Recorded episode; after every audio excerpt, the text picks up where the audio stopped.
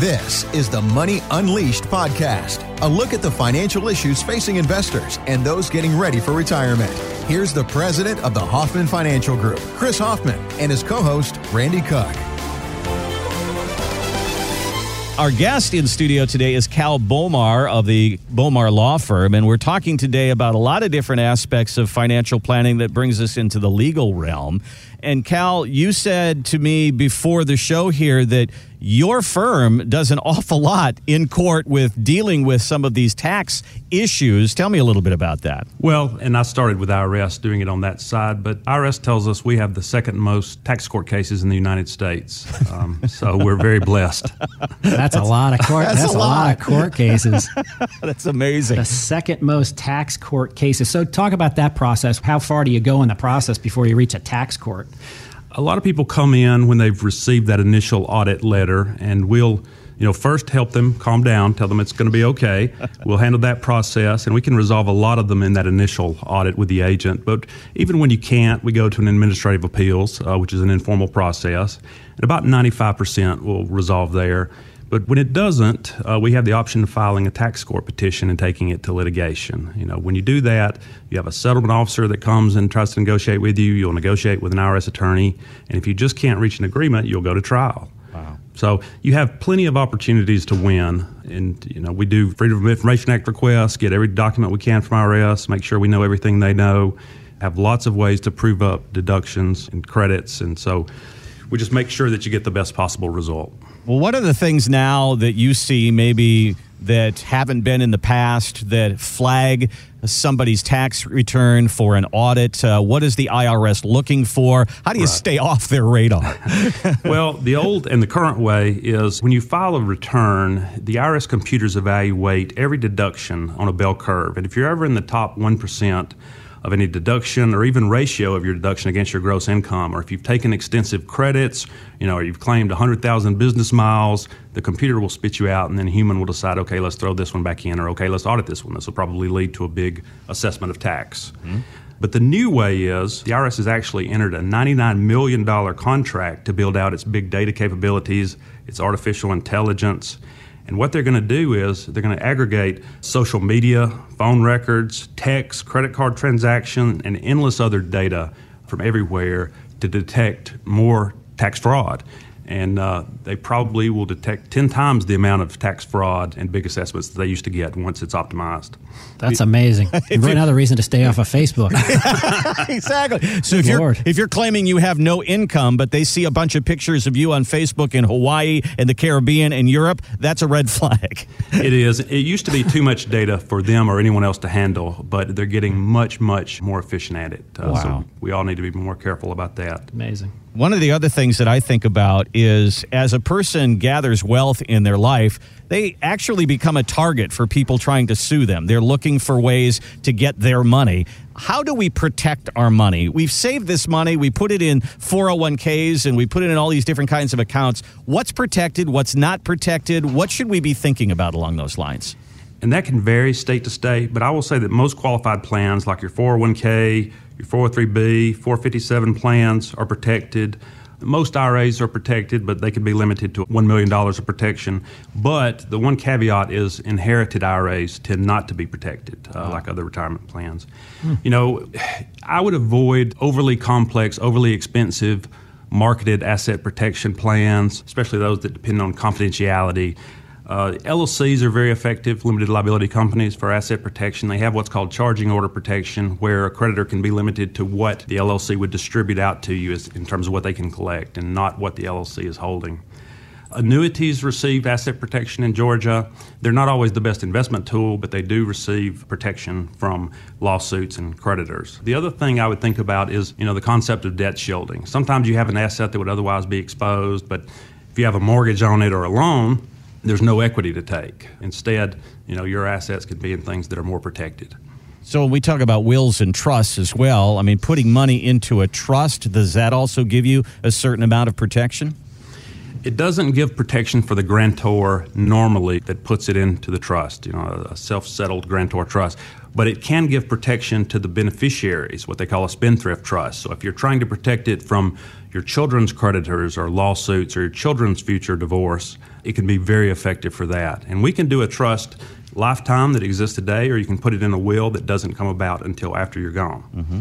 So, Chris, you brought up cryptocurrency, we've talked a little bit about Bitcoin on this show. I imagine that has brought up an awful lot of interesting twists and turns when it comes to filing your taxes with Bitcoin. That's got to be kind of weird. Yeah, I, I uh, have clients that have the actual coins, and I guess they do it through Coinbase or they have wallets and they store the coins. And I don't manage that for clients, but they talk about it quite often. I mean, Cal, what if you buy and sell these coins in this wallet, what's mm-hmm. reported to you from Coinbase as far as, you know, capital gains or I guess it's not considered capital gains or is it capital gains? It is. It's a lot like selling a stock. The challenge with your cryptocurrency transactions is a lot of times you're on an exchange that requires you to use one crypto to buy another crypto. Mm. And so you've got to convert all those transactions into US dollars.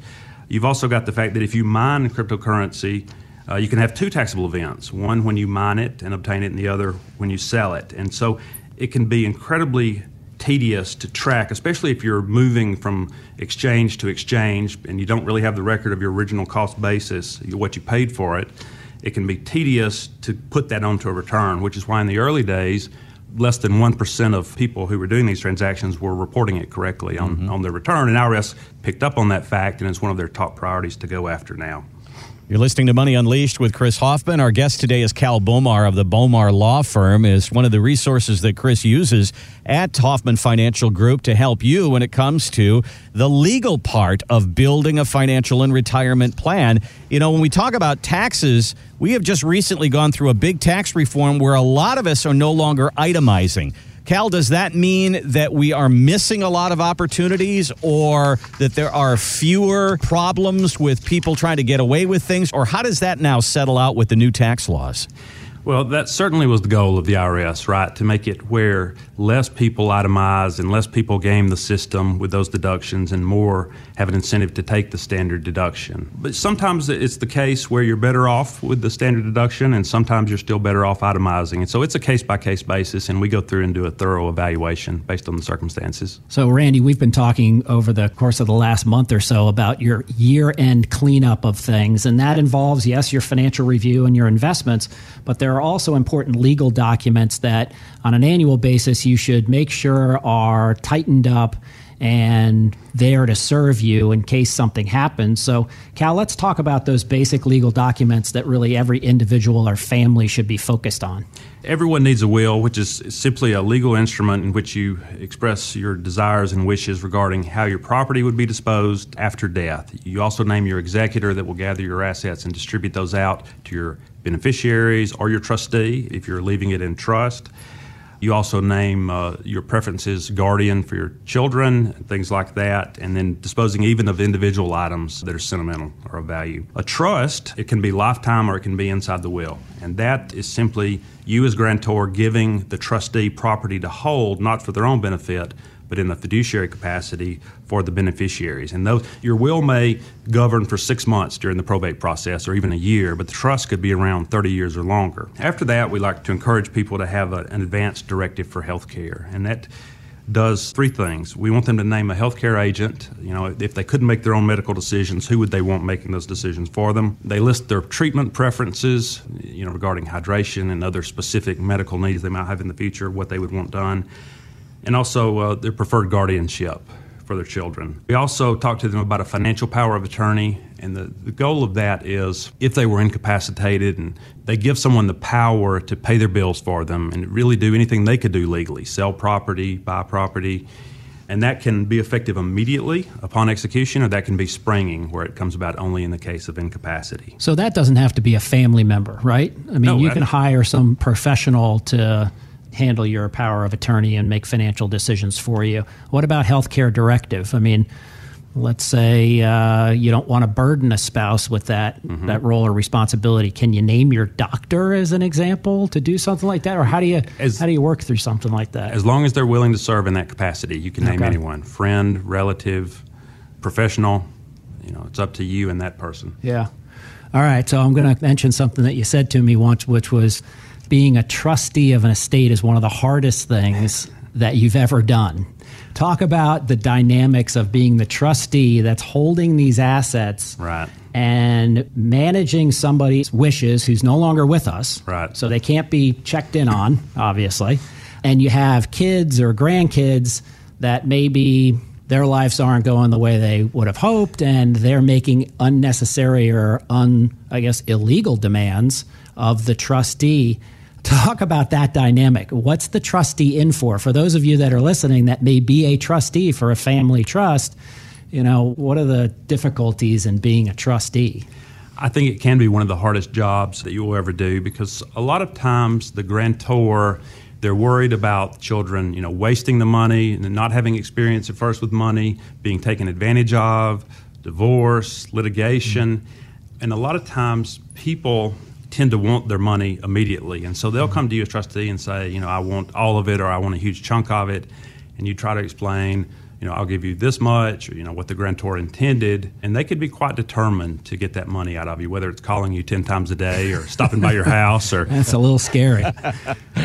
whatever it takes. So, so what's a reasonable, if you go to an outside, let's say you've hired a, a financial advisor or you put the bank as the trustee, there's a fee for that right? Mm. Nobody's going to be your trustee for free. So, what's a going rate on that people could expect to pay to hire an outside trustee, not a family member?